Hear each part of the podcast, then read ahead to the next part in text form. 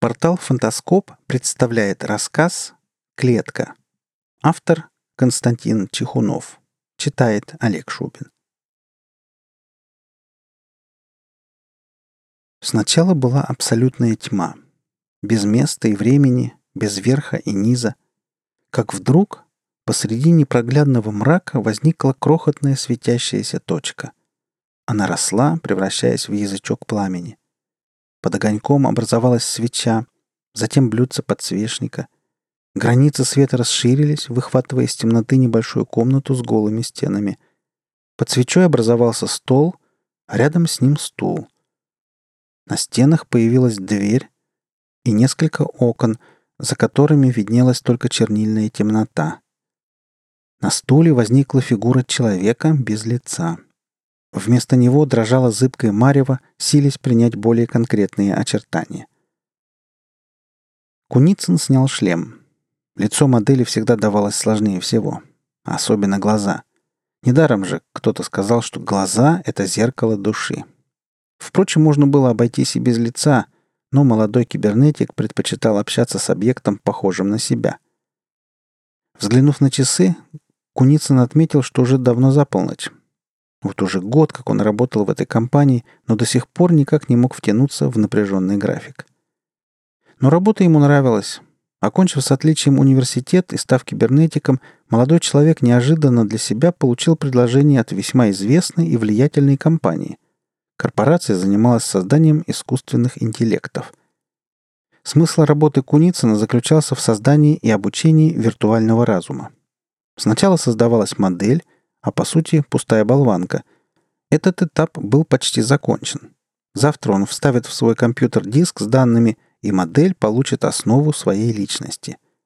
Тот фундамент, на котором будет строиться все ее дальнейшее обучение и развитие. Впоследствии развитый электронный мозг получит механическое тело и станет роботом-домохозяйкой или роботом-открывателем далеких миров или еще кем-нибудь. Если экземпляр окажется неудачным, память модели сотрут. Вот так. Быстро и дешево.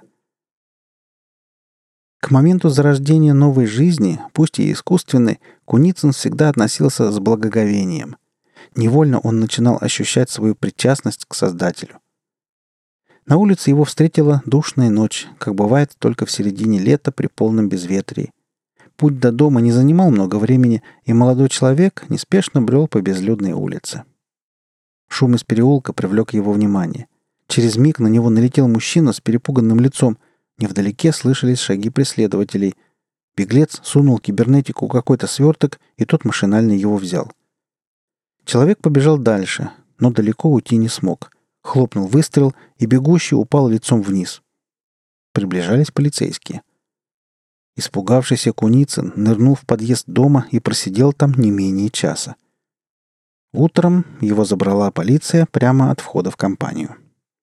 После непродолжительного, но напряженного допроса его все же отпустили во свояси.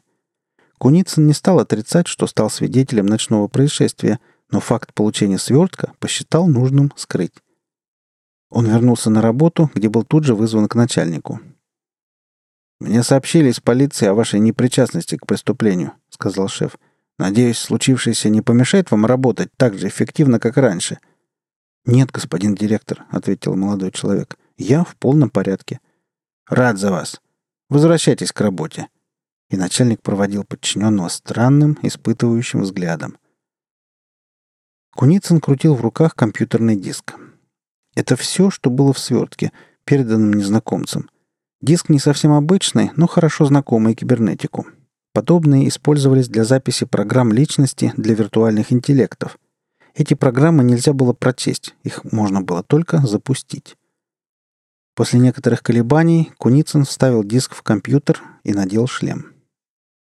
Все та же комната, стол и человеческая фигура за ним.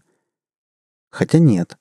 У модели появилось лицо, и кибернетик, к своему удивлению, заметил, что это лицо в точности похоже на лицо человека, застреленного ночью полицией. Виртуальный человек огляделся, посмотрел на свои руки. «Где я?» — спросил он. «В моем компьютере», — ответил Куницын. «Это значит, что я мертв?» проявил поразительную сообразительность обитателю виртуальной комнаты. К сожалению, да. Как вас зовут? Олег Куницын. А вас? Артур. За что вас убили? Происходящее очень не нравилось кибернетику. Он понимал, что сильно рискует, и был почти готов включить форматирование, но любопытство пересиливало страх. «Я не знаю, могу ли я вам доверять», — сказал Артур. «Других кандидатур нет. Связавшись с вами, я рискую, и, похоже, не только работой. Так что или рассказывайте, или будем прощаться. Постойте, я все расскажу». Виртуальный человек поднялся и прошелся от стены до стены. «Все началось два года назад», — заговорил он, наконец решившись. В стремительно таявших льдах Антарктиды обнаружили инопланетный космический корабль с экипажем в глубоком анабиозе.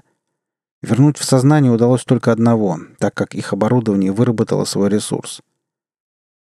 Я состоял в группе ученых, которые в обстановке глубокой секретности исследовали объект.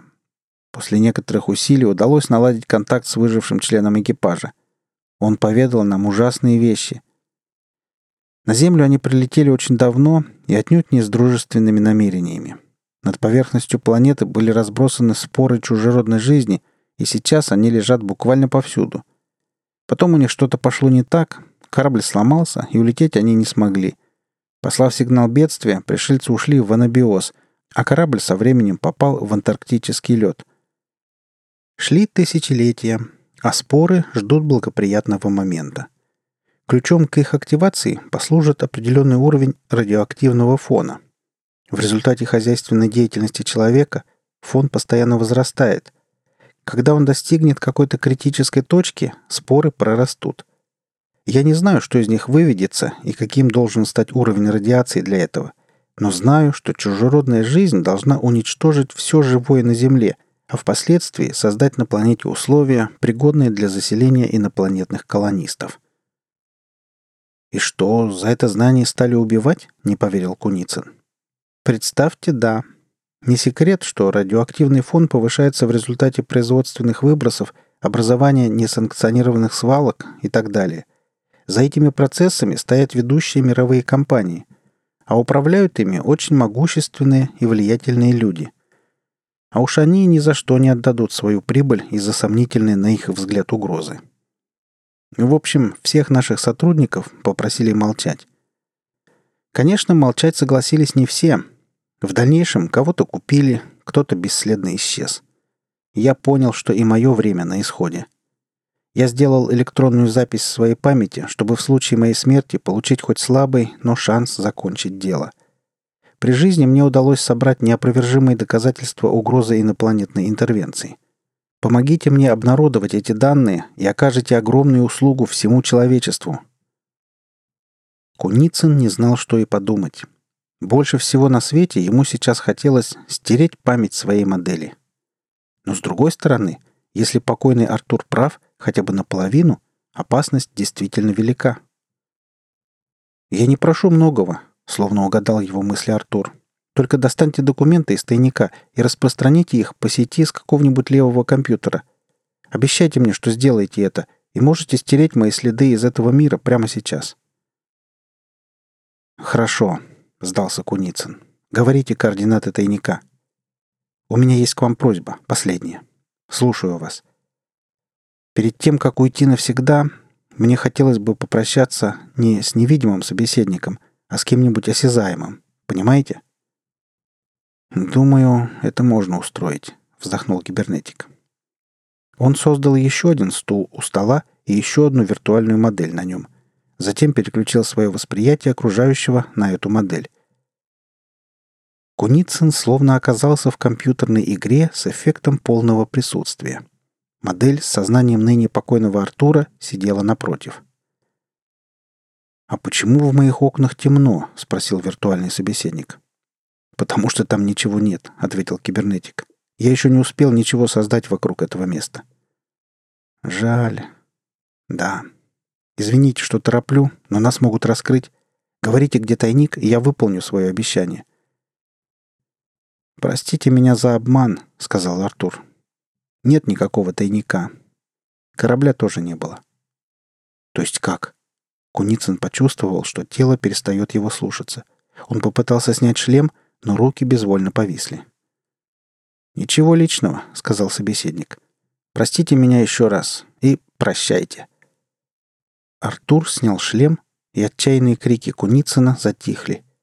Он поднялся и пошел прямиком к руководителю компании. «Ты здесь?» — поднялся директор ему навстречу. «А значит, эксперимент прошел успешно? Как новое тело? Не жмет?» «Старое мне нравилось больше», — ответил Артур. «Где мои деньги?» «Ах да, деньги». Директор швырнул на стол несколько толстых пачек банкнот. «Ты сильно рисковал, Артур. Мальчишка со страху чуть не стер тебя с компьютера». Но посетитель уже забрал деньги и шел к выходу. У самого порога он оглянулся и произнес. «Прежде чем мы расстанемся, надеюсь, навсегда, я хочу, чтобы ты знал. То, что я сделал по твоей просьбе, считаю грязным и подлым поступком. А лично тебя я считаю сволочью и последней мразью. Если бы мне не были так нужны деньги на лечение ребенка, я никогда бы не подписался на эту мерзость. А теперь прощай. Но директор его уже не слышал. Он был занят мысленным подсчетом прибыли от реализации нового изобретения. Ему больше не было дела ни до Артура, ни до Куницына, мечущегося в тесной виртуальной клетке. Вы слушали рассказ «Клетка» Автор Константин Чехунов. Читал Олег Шубин.